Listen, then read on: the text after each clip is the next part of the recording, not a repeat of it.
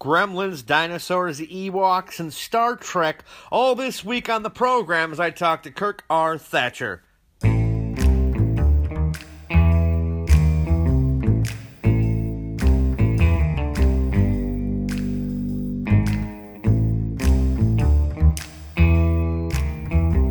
This is the Ron Pertie Show.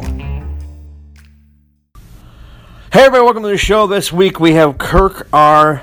Thatcher. You may remember him as the punk on a bus in Star Trek 4. Yes, that's the one with the whales. Uh, also, what do we got going on? Oh, so much to talk about that we probably won't talk about because I'm trying so hard to stay apolitical. If you want to see me at my most political, don't forget to follow me on Twitter at RealRonPertie. Uh, I just got done tweeting the the Trump press conference, which was a laughable event to say the very least. Um, wow, so much stuff going on. Uh, next week on the program, a little uh, heads up, we're going to have an like an all news episode where I'm going to comment on some things that are going on, and uh, it's it's going to be a fun fun time, I think. Uh, but I'm not going to keep you guys from uh, from anything cool. Why did I do that? Kirk uh, Kirk is a great guy, and we had a lot of fun talking, and a lot of insight. He did a couple of impressions from some of the characters he's done, and uh, I, I things I had not known. He told me about himself and David Fincher. So if you're a movie guy and you like David Fincher, this is something you need to listen to. So we'll be right back with Kirk Thatcher here on the Ron Pertie Show. This episode is brought to you by Audible.com. For a 30-day trial and free audiobook, head to audibletrial.com forward slash Ron Show. That's audibletrial.com slash Ron Show for your 30-day trial and free audiobook today. All right, everybody, we're back, and uh, I'd like to welcome to the program right now um, the man who, um, when he passes, no matter what he does, on his headstone it will say "punk on a bus." Mr. Kirk Thatcher, thank you so much for being on the show, sir. That's my audience I brought with me. Oh, hey, hello, folks. Hello. I, wanted, I wanted to sound impressive. Um, hi, good morning, good afternoon, good evening, and good night. Yes. So now you, uh, you're, wow. I, I actually had to do research because I know that you were because I know that you're you have touched on a, a, ton of things, and I didn't want to skim over anything. Yeah, you know, I, could, I, wanted... I, could, just have my own convention. It'd be Star Wars, Star Trek, Muppets, Gremlins. Um, I, you know, we just have KirkCon. And then you could have like the the couple of weirdos who are like, "Hey man, you worked on House." Yeah, exactly. Well, those are the deep. Yeah, those are the guys who are deep fans. Yeah, you know, you can add a bunch of other stuff, and um, you did miniatures then, on RoboCop too. That's awesome. I think the trick would be it would be like ten thousand dollars a ticket. So if the only the five people that show up, I'll still make enough money to make it worthwhile. Now, I, being that it is the holidays, or hmm? well, mm. this is up after the holidays, but that it is the holiday season, um, and Gremlins, so, yeah, Gremlins is a holiday movie. It is. Uh, what you were on the Creature Crew? What exactly did that mean? Well, I built. I uh, Chris Walas and I have been friends. He actually, it's interesting. He hired me to work on Jedi, and then he left Lucasfilm. So I went up when I was 18. I was almost 19. I interviewed when I was 18 years old, got the job, and when I went back, like six weeks later, Chris had left to start his own shop, but I was still, you know, on the crew. One of the first crew members who wasn't already an ILM employee hired for the creature shop on Jedi. So I did Jedi, and then you know stayed friends with Chris. We, we were became fishing buddies because I love fishing and he loved fishing. So we'd go fishing on the weekends when we could. When uh, production on Jedi wasn't insane, and then we went back when we went to post production, it was thinner. He and I'd go fishing a lot, and then he landed the a couple jobs, and then got Gremlins. So uh, ILM was kind of quiet in the creature shop that year. I think it was like '83, late '82, early '83. Jedi was done. So I went over and started on uh, Gremlins and uh, in the beginning, when we were designing and stuff, uh, the more creative stuff I got to do was design their paint jobs. We did I did three or four different paint schemes, and then we, uh, you know, they were tests, and all the bigwigs approved the one that we all liked. And uh, I designed their eyes and what their eyes look like. I mean, Chris designed the Gremlins, but I kind of figured out because you know there were sketches and a little maquette made, but then to figure out the paint job and, and more importantly, figure out how to do it so we could make. I mean, I think ultimately we made like two or three hundred gremlins. I mean, some of them were specific for shots to do a certain thing, but the paint job had to be not only matchable but then repeatable by someone else because I, I wasn't going to sit there and paint all 300 of them. So I had to not only design a, the colors and the paint scheme, but then also how to do it, you know, in like five easy steps. um, so you could make as many of them as we did. Uh, and then I just ended up running, you know, running uh, gremlin parts and bodies, doing mold making and painting. And then um, I left uh, before production started because I didn't want to be stuck in a mold room with all those horrible chemicals uh, for the rest of my life. And so I left Gremlins, but then and moved back to LA and started um, and then worked on set. I did puppeteering for a few weeks in the big crowd scenes. I was one of the puppeteers, so I got to do a little bit of everything on it. Um, so that's what it says when it when it which we all did. I think everyone on the show who built Gremlins uh, ended up puppeteering them, or most everybody uh, down in LA at the Warner Brothers lot. So it was a great, really fun job. And then the bonus for me was because I became friends with uh, Joe Dante and Mike Finnell, who were the director and producer respectively. Uh, I got to do voices on Gremlins 2. Which was my next question, actually. What Well, any, any specific Gremlins we could you know go Yeah. on like, hey, that's you. Yeah, there's two or three of them.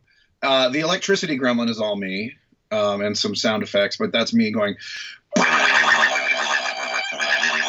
That's that was me. And, Ladies and uh, gentlemen, the electricity gremlins here on the program. Let's give them a big round of applause. it was those two sounds. It was the what I call the electrical buzz, which was, and then um, the uh, kind of the voice, if you will, was. So they kind of blended those together and made that hideous sound. Um, So you're I the reason all the gremlins die at the end. Spoiler alert. If you, yeah, ha- if you then- haven't seen, also the last. I'm the last gremlin you see. I'm the femlin, the female gremlin. oh, Who's, who's basically me just doing like a gravelly Miss Piggy, like. basically, that's all I'm doing is, is kissy noises. Um, and then I did um, uh, George, who was the one that looked like Edward G. Robinson. There were Lenny and George. Lenny looked like um, kind of Mortimer McSnurd, uh, Mortimer Snerd, uh, and that was uh, Mark Dodson, who was kind of the, you know, the buck teeth. right. But then Joe Dante and I traded off doing George. Again, he didn't really open his mouth. He was just going. So we did bad Edward G. Robinson voices, and then uh, then just tons of you know just Gremlin Walla. I mean, and and it was fun because it was it was uh, Mark Dodson, as I mentioned, who had done a lot of the Gremlins in the first one. Um, actually, the original three Gremlin voices were Mark, Howie, and Howie Mandel, sorry, and um, Frank Welker. And then I came in for uh, Gremlins 2. They all did Gremlins 1. I did not do voices on 1. But I came in on 2 to fill out because they had so many. And then obviously Tony Randall did Brain Gremlin. And then Joe Dante would jump in and, and fill in. So what was fun about it, and I think I've said this in a couple other interviews, is you would either do a low gremlin, again, for the, the general gremlin walla, you'd either do a low gremlin, which was the like that kind of gibberish. right. And then there was the high kind of Well, the So- low the low gremlin kind of almost sounds like Yosemite Sam in a way. Yeah, I mean, and I'm sure the guys, Mark Mangini and his his sound crew would, you know, mess with what we did. But yeah, that was um that was part of it was uh uh sounding like uh, rough and tough cartoon characters. I N- guess. Now, back in Gremlins One, uh, Mhm. real quick, you were in the creature shop and all that. Did uh, did you have the uh, task of doing, or anybody near you have the task of making Billy Peltzer's mom's head from the original script? no, I did not. Uh I don't think that ever. You know, I don't know if we made that. Um, but no, I was not involved with that. I did spend about three or four days. I would say jokingly, uh, between Phoebe Cates' legs with with a gremlin on each hand in the bar scene. If you see the movie, there's when she's behind the bar. That was a big group scene. I was basically behind the counter, right in front of her. So my nose was in her belly button. um, you know, doing gremlins around her, which was fun. She was very sweet, and actually, I saw her about six years ago, and so it had been about twenty odd years since we'd made Gremlins, I guess, or even longer, almost thirty years.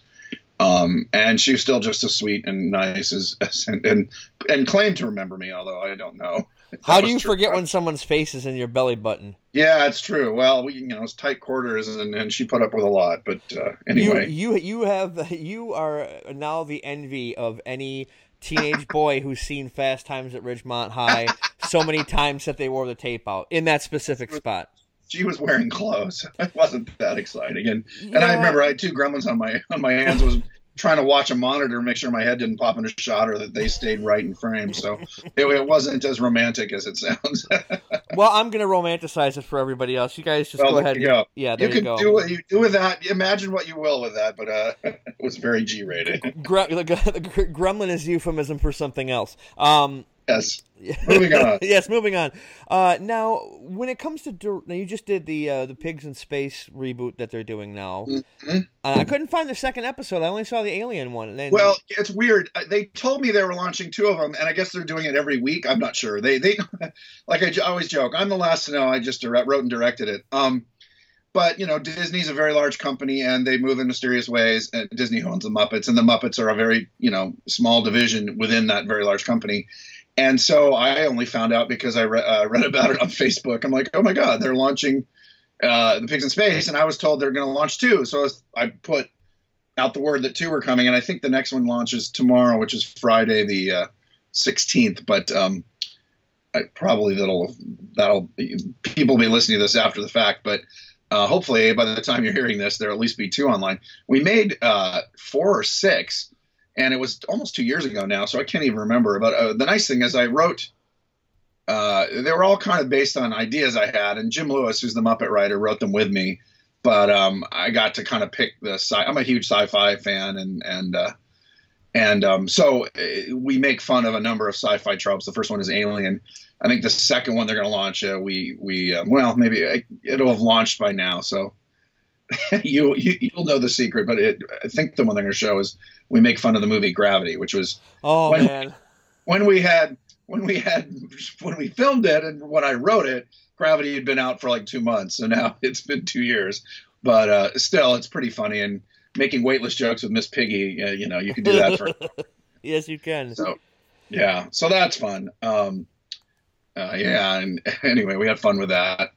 So I, hopefully, uh, I didn't want. Look, I wrote a Muppets in Space movie, which was a riff on Pigs in Space 20 years ago, and Disney was gonna make it, and then Henson did their contract with Sony, changed their distribution deal or their pick negative pickup deal, whatever it was, uh, to do movies with Sony. So uh, instead, they made Muppets in, or they made uh, uh, Muppets in Space, or sorry, Muppets from Space uh, and they actually came to me and they said, "We're going to use your title, Muppets in Space, for what was originally called Star Gonzo."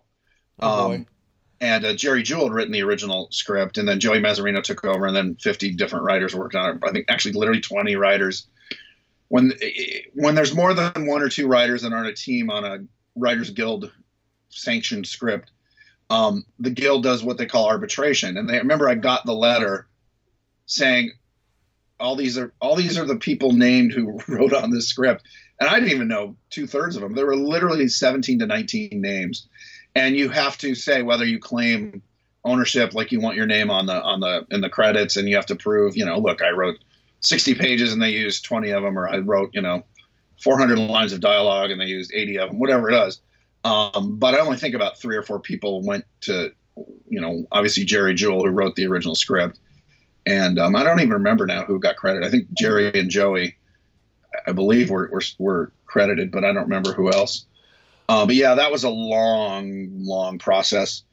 But anyway, my uh, my film got dinged, but they wanted to use my title. Said, well, you can't call it Muppets in Space because they never go in space. You can call it Muppets. I sort of flippantly said, well, you call it Muppets from Space, but that's giving away the movie. And they ended up using it. like, okay. well, I, I think that, I love uh... science fiction. I wanted I wanted to do Muppet genre my my thing, and I know a lot of the fans disagree with me, but they they want to see the Muppets, you know, today, living, working, doing. I said, but we've seen that, and the new Muppet Show provided that. Like, oh, here you go, here they are with human problems in the human world, and I just think it's kind of. I think to me it's a little drab and it misses the fun of it. So I, I want to do genre pictures.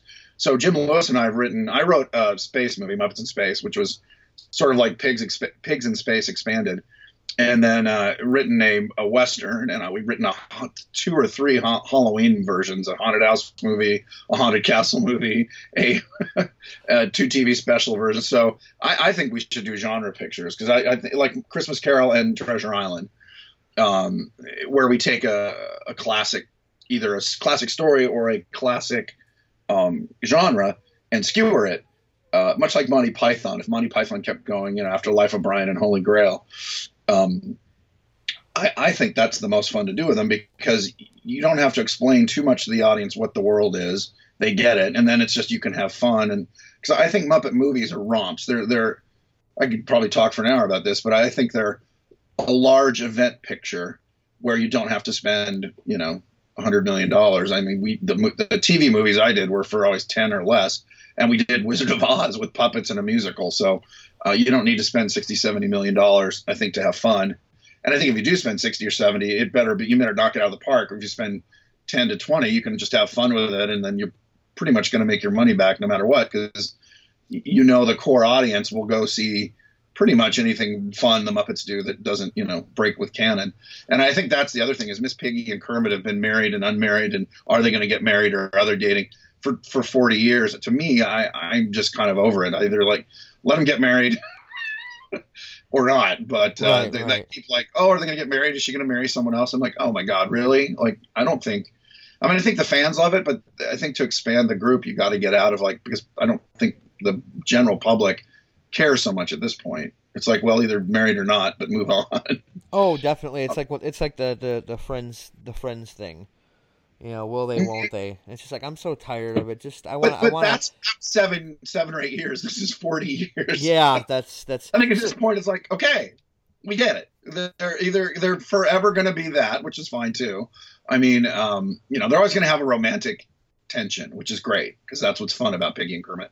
Um, but you know, in the old Muppet Show, I mean, she would flirt with everybody. Bob Hope, you know, any Sylvester Stallone. She was always she was a brazen hussy, which I think is more fun than like just pining for Kermit all the time. But anyway, no, that's I, my I, soapbox. I will get off of it now. No, I totally, I totally agree with you. It gets like when I watch, I, I, I was one of the people who enjoyed the Muppet Show when it came back on ABC, but I got kind of tired of the whole like, oh, so I, I've seen them have human problems. You know what I mean? Right. And there were little right. things that were like, oh, it's cool to see Animal play drums with Dave Grohl, you know, and and, right. and stuff like that. That's but part, yeah. But after and at mean, the end of the day, the celebrity cameos are always a ton of fun, and the celebrities have a blast, and it makes for great, you know, memes and and um, web things. But at the end of the day, you you to me the show I wasn't involved at all. I had very good friends. I mean, you know, I pretty much knew everybody who worked on it really well. Um, I thought it, for me, again, this is just my opinion, but I have one and I'm somewhat entitled to it. Um, having worked with the Muppets for 30 odd years. Yeah, uh, yeah. And, and, they were, most of them were pretty odd those years. Uh, uh, was that it, it, missed, it lacked silliness. It lacked kind of the goofy silliness that, and, and, and it trucked a little too much with, kind of drab or, or tawdry human problems like bad breakups and and and I, I think that very often in comedy writers rooms been having been in, in them and, and being a comedy writer uh, what we always say is conceptually it's funny but and we were talking about this earlier it's a funny idea but does it gonna play funny or is it to be sort of like i like uncomfortable humor. Right which the British do so well. I mean, I think most of British comedy is that sort of awkward, like, oh, yes, all right. I mean, look at Ricky Gervais. That's his entire career is making people uncomfortable, either the character he's playing or the people around you or the audience. With the Muppets, I think there's a sweetness about them that if if you're uncomfortable because someone's being an idiot or goofy, but if uncomfortable because someone's being a jerk, and, and they started being jerks. You know, Kermit was asking his ex what he should get his current girlfriend. And, you know, I know guys can be that way, but do you really want Kermit to be that? I mean, because he's kind of beloved because he is sort of sweet and thoughtful, not because he's like uh, kind of a, a, a, dunderhead. You know, Pepe, I totally would buy would be doing that. I mean, Pepe would pretty much ask his ex girlfriend or ex wife would she go ring shopping for his new. Thing? You know, he oh, doesn't yeah. get. But I think Kermit to do that to me just sort of suddenly made them kind of had a dark, ugly side, which I didn't I didn't enjoy. But again, you know, who am I? Well, this is the guy that this is the guy that's saying Rainbow Connection for for God's sake. You know, and you're gonna and he's gonna sit there and ask his ex, ex what he should be getting his current girlfriend. And again, I don't think the show was com- yeah, I don't think the show was completely mishandled at all. I just think it, it kind of balanced too far in the real world, real problems. You know, uh, you know, at some point was Fozzie gonna get diabetes or something, and you're like, oh no, you know what I mean? I mean, we did that in the world without Kermit, and I think that was in uh, Very Merry Muppet Christmas, which was a take on you know, It's a Wonderful Life. Like what if Kermit had never existed? And we kind of played the dark side and you know, Scooter was a go-go boy dancer at a club and Beaker was all roided out, you know, on steroids. And, and it's fun to play that in the world that never really existed or could have existed, but to bring that into the real world suddenly goes, oh, you know. But um, anyway, the good news is we're, we're you know, I'm working with the, the Muppet people to hopefully develop some new stuff. and, and they finally launched Pigs in Space, which I think um, was good. Uh, I thought it was hilarious. I thought it was. Uh, thank you. Oh, I mean, it's a good idea. I didn't. I wasn't tooting my own horn there, but um, but I did think it was good. I wrote it and directed it, so you're a little uh, biased. I, I, obviously have to have an opinion. yeah, you're a little biased. well, silly, and, and and Pepe just. I love Pepe. I I actually have developed a, a couple ideas of shows w- w- featuring Pepe, which are in various stages of not getting made. Um, but uh, I just think he's. I always said we needed a Daffy Duck back when we were do, developing Muppets Tonight, where he came out of. I said, we need our Daffy Duck. We need a completely selfish jerk who's funny because he's just unforgivably selfish. He doesn't care. He he's not. The other Muppets have gotten so sweet and thoughtful, which is fine. But somebody has to drive the engine of you know just of destroy. They can't all just be oh bad thing happened because you know Fozzie was forgetful or, or you know uh, is an idiot or Bunsen made a mistake. Um, so I, I love Pepe and I, and Bill Barretta is just amazing and so fun to work with. And he, even in this pigs in space thing, the "Give me kisses" was his ad lib, which just floors everybody. I mean, it's the it's the you know, and I'm I'm, I'm re- regretfully giving him the kudos because I, you know I wrote it, but he ad libbed the funniest line in it, which is "I'm a baby, give me kisses." I just you know kills me still, and I mean people on you know quoting it just that's the line that that slays him. And uh, so it's great. I mean, that's the great thing about the Muppets. It's like working with Monty Python as a writer director, the the collaboration and those guys know those characters so well and think in character, and and so they just you know that that that final two percent that makes it you know gold as opposed to really really shiny brass. Um, they always bring it, and uh, it, it's like any good actor, they're thinking in character. You know, so those moments come in the moment as opposed to let's sit around a table and brainstorm, which you know works too. But that it's that icing that that I think brings them brings them alive and makes them seem more real than just a puppet show. Now you've worked with so many puppets in, in the past. You've worked uh, on dinosaurs, uh, yeah. which is uh, a lot. Of, believe it or not, people.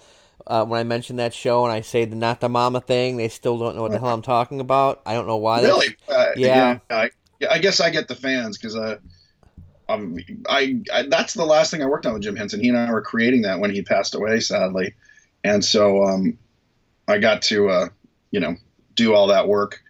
Uh, it kind of fresh off his memory, uh, designing the show and, and creating the characters, and that was and that is a big puppet show. It's funny, people. Some people think it's animation, claim. I've had people ask me if it was claymation, but yeah, no, it was a um, guys in costumes and puppets. So would you say was di- was dinosaurs like a, a, kind of a bittersweet thing for you then, since you were developing them? Well, it, was, it was crazy. Jim had just passed. We literally the last time I saw him was on a Friday, and we had a lunch meeting, and then we sat around and just you know shot the breeze and went over some drawings I had done. It was like my second pass. I'd done the first set after our meeting, like a week, two weeks earlier. I'd flown to New York to meet with him about it.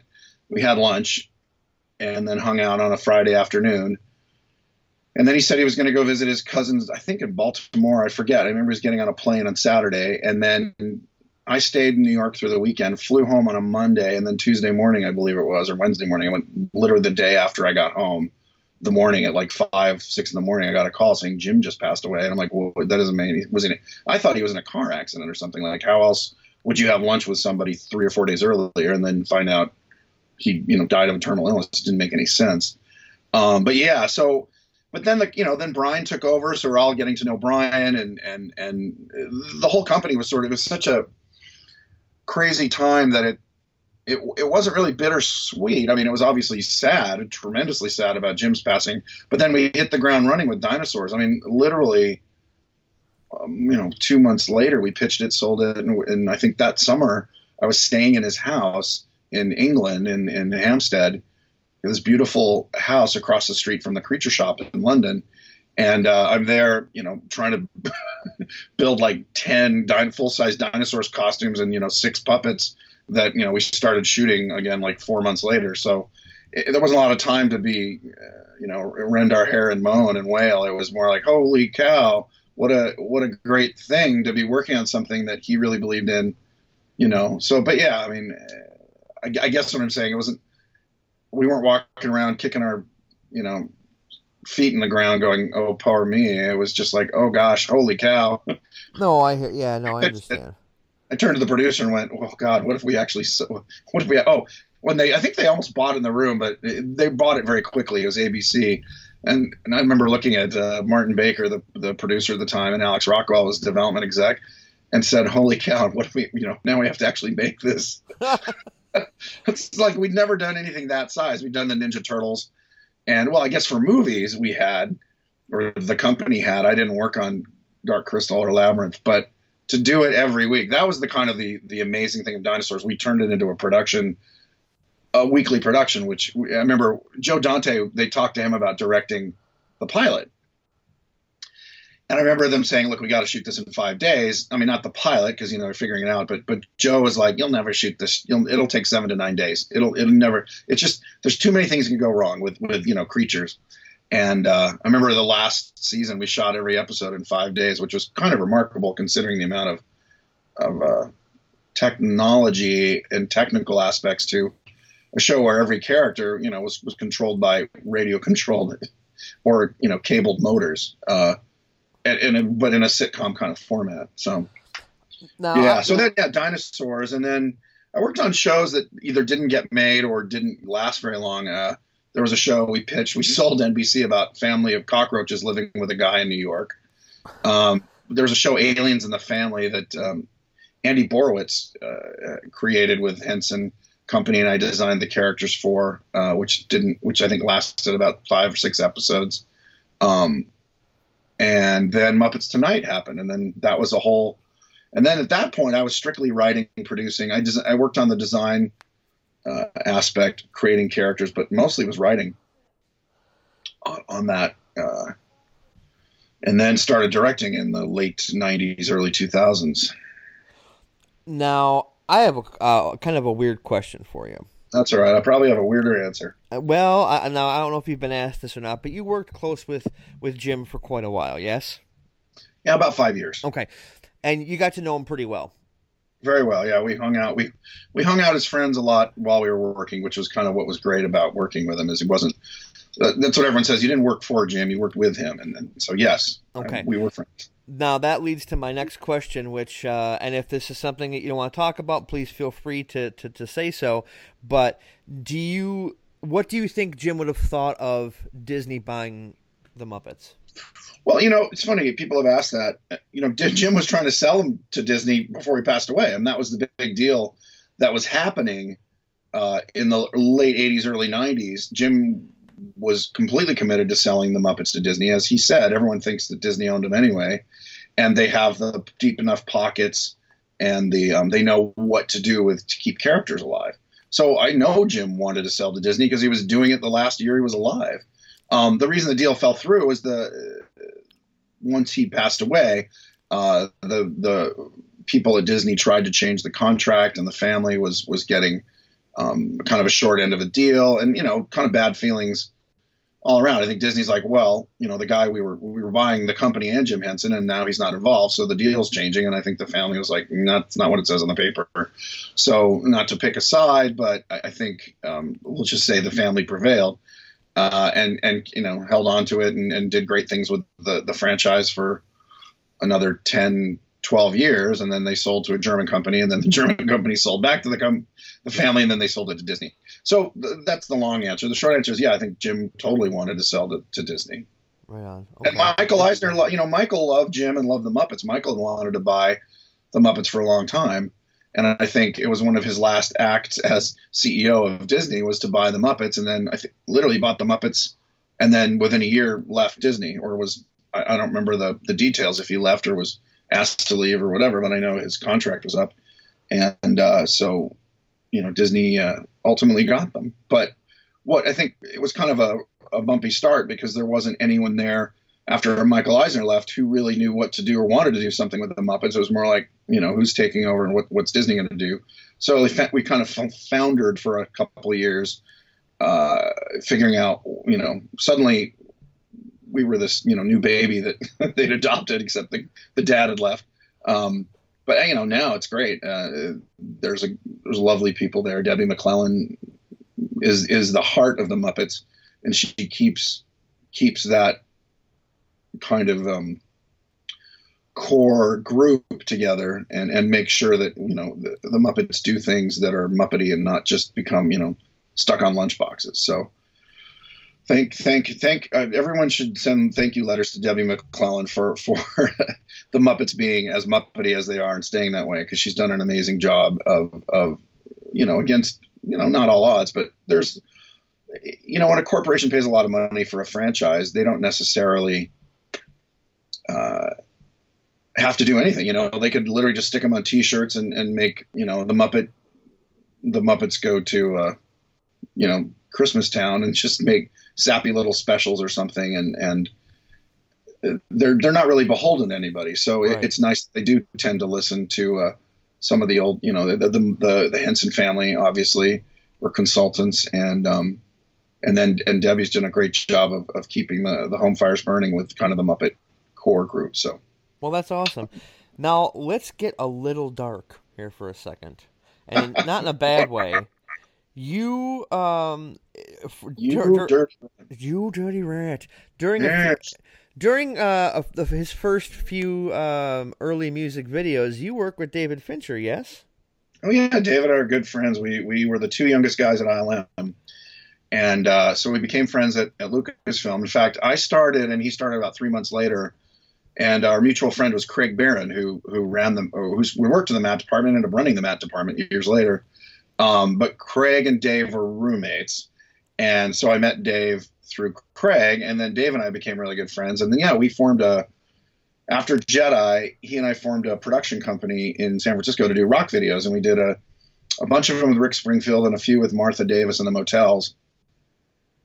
And then I moved to LA, and then Dave moved to LA uh, again within the year. Not following me, he he had made a great deal with what became Propaganda Films, uh, and uh, he's done well. That little Davy Fincher. yeah, I, something about a house of cards. I don't know anything about that kind of thing. Yeah, yeah. I guess he's a gambler. No, he, uh, he's great. He's what's funny about Dave is he's got such a great sense of humor but he's also like the cool. He's just the. It, it, was great being friends with him, or it's great being. But but back in the day, I was just this big goofball, and he was he was so hip and cool, and not in a pretentious, self conscious way. He just naturally is a hip, smart, cool guy. So you know, I became I became the co- comedy sidekick just by by the process of um, genetics. Uh, but we we were just two guys out trying to meet girls, you know, when we weren't at Lucasfilm making uh, or ILM making uh, Star Wars movies.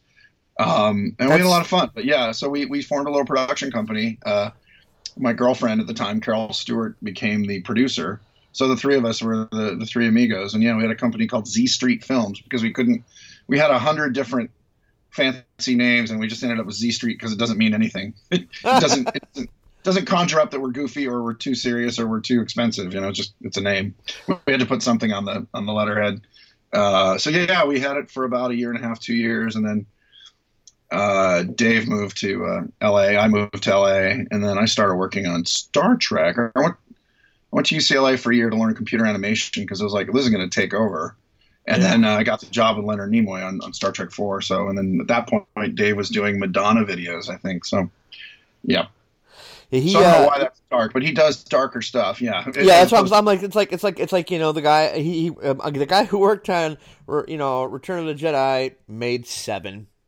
Yeah, that's not that, weird. What's funny is I saw Fight Club and I, I he was very nice to invite me to the premiere and I, afterwards I walked out. I said, "Congratulations, you made your first comedy." Because to me, Fight Club, Fight Club is a dark comedy. It's really funny. I mean, Chuck Palahniuk's stuff is darkly funny, and I think to me, I saw Fight Club and I was just laughing, uh, you know, at the at the darkness of it and then the darkness of the characters.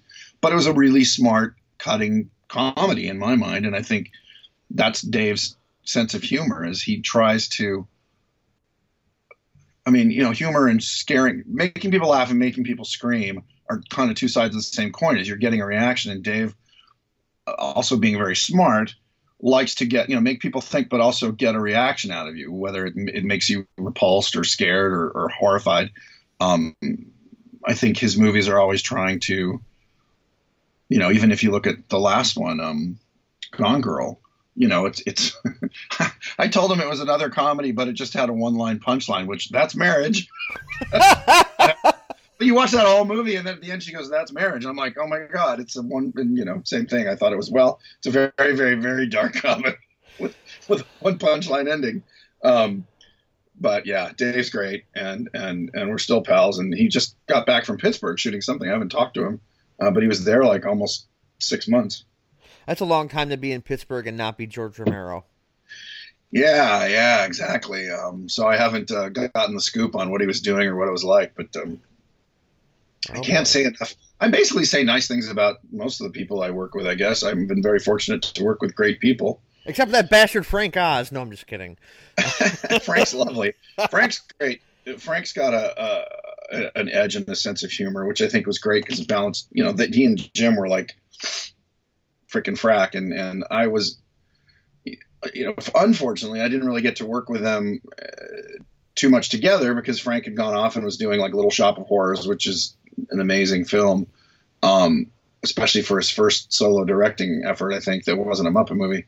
Uh, to me, you watch that, and it's like a little jewelry box. It, it's like you know some kind of steampunk uh, just watch it with the sound off and and and watch the editing and watch the the the pacing and the Frank. It's just such a great movie. Um, but yeah, so uh, Frank is great. Uh, the times I've gotten to work with him actually was weird. The times I got to work with him was directing him because he was doing Piggy or Fozzie, and he was so sweet because he knew the first time particularly I was very nervous, and uh, he's a very warm guy with a very crusty exterior. I think he likes to play the, uh, you know, uh, the yeah, Krusty's the right word, but but sweet, funny guy. Great. I mean, talk about comedy genius. I mean, he just when he's got a puppet on, you just let him go. As a writer, it's frustrating because you'll write these, uh, you know, what you think are hilarious scenes, and he'll come in and cut two thirds of it. Not too much talking, too much talking, and oh, you're like, you monster, you. And then he does something hilariously funny that gets the same idea across, and then doubles it, and you're like, all right, I'm an idiot. you do what you do. Um, yeah, so I got to work with uh, Frank and Jerry Juhl, which which sort of an unsung or un, a lesser known name, but equally as important uh, with the Muppets. He was the first, um, I think, the first guy that Jim hired, and then um, it, it, definitely one of the first, if not the first guy. Uh, and he and Jim uh, and Frank and Jerry uh, Nelson were kind of the core Muppets all the way through the '60s into the uh, early '70s. Um, and Jerry became the head writer on the Muppet Show because he built puppets and, and, everybody did everything back in the day. But uh, he moved into the writing and you know won Emmys for the the Muppet Show writing, and uh, he was sort of my mentor for writing, uh, particularly for the Muppets. And he and I wrote Treasure Island together.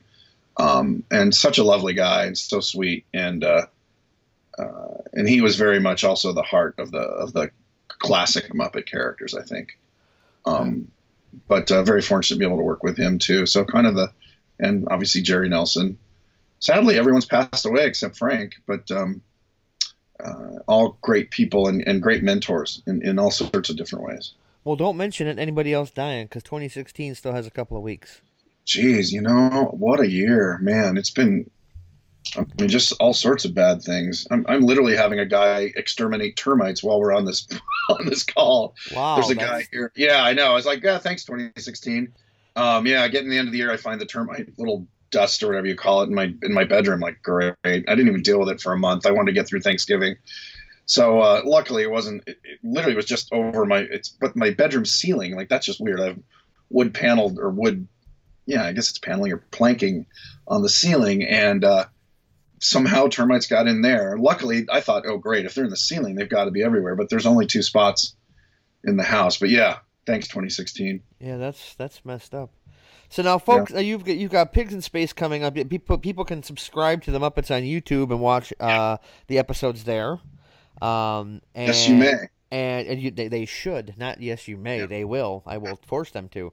Um, and if you want to follow kirk on social media it's at kirk thatcher. He's a writer director actor and a, and creator i added a couple extra errors for you uh, yeah. it's it's been a, a, absolute blast having you on sir and well, i want to thank you you're more than welcome to come on anytime you have peddle wares to peddle Oh, I appreciate that. Well, hopefully this in 2017, I will have some either stuff to announce or things to peddle. Maybe just maybe even a Kickstarter. We'll, we'll see. Hey, as even if it's a bike you want to pedal, that's fine too. yeah, all right. Yeah, thanks a lot, Kirk. Hey, thanks. Happy holidays. That was fun, wasn't it, kids? I think so. Of course, I'm a little biased. Don't forget to follow uh, me on Twitter at Real Ron. Don't forget to uh, support the show on Patreon, patreon.com forward slash Ron. Of course, all of these links and more, uh, including my uh, upcoming stand up dates uh, January 28th in Kenosha at Fusion and February 25th at McCullough's Pub in Racine. All that information is at ronperty.com. That's the hub of information for everything. That's uh, all points lead there. So head over there, find out all the information, and uh, yeah, the the one will, we will all be one with the world, or something. I don't know.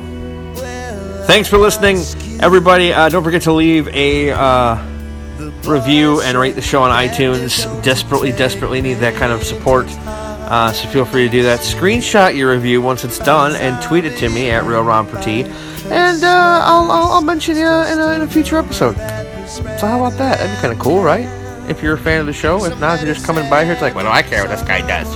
Huh? Anyway, we'll see you guys next week. Have a good one. Bye bye.